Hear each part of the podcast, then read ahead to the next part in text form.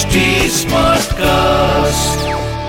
आप सुन रहे हैं एच डी स्मार्ट कास्ट और ये है Fever F production Shivam? Shivam? Ganpati ले आए डैड। हाँ हाँ लाता क्यों नहीं? स्थापना जो करनी है। देखो बाल गणपति। हम्म कैसे लगे? ओह so cute but dad one thing I can't understand कि गणपति का सर एलिफेंट का क्यों है?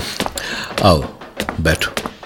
मैं बताता हूँ तुम्हें। एक बार पार्वती जी शरीर पे उपटन लगा रही थी तो उन्होंने उसी उपटन से एक प्यारा सा गोल मटोल सा बच्चा बनाया और उसमें प्राण डाल दी फिर पार्वती जी उससे बोली, पुत्र गणेश, मैं स्नान के लिए जा रही हूँ।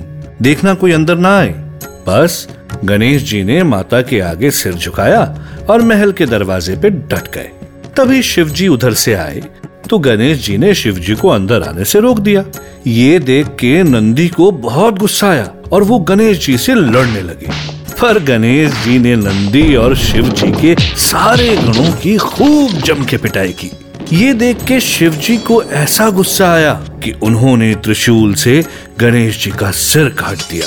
तभी माँ पार्वती भागी भागी वहाँ आई और अपने बेटे का बिना सिर का शव धरती पर पड़ा देख के विकराल रूप में आ गई। उनकी आँखों से आग बरसने लगी। उनके गुस्से से तीनों लोग डोलने लगे। तब सारे देवता भागे भागे विष्णु भगवान के पास गए। माता पार्वती अपने पुत्र के वियोग में बहुत दुखी थी। तभी विष्णु भगवान को वन में एक घूमता हुआ हाथी दिखा।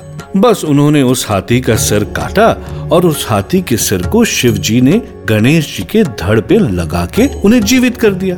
बस तभी से गणपति गजानन हो गए। I know dad.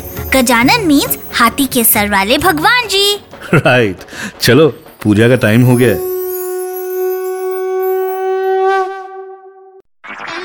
आप सुन रहे हैं एच डी स्मार्ट कास्ट और ये था Fever FM production HD Smartcast.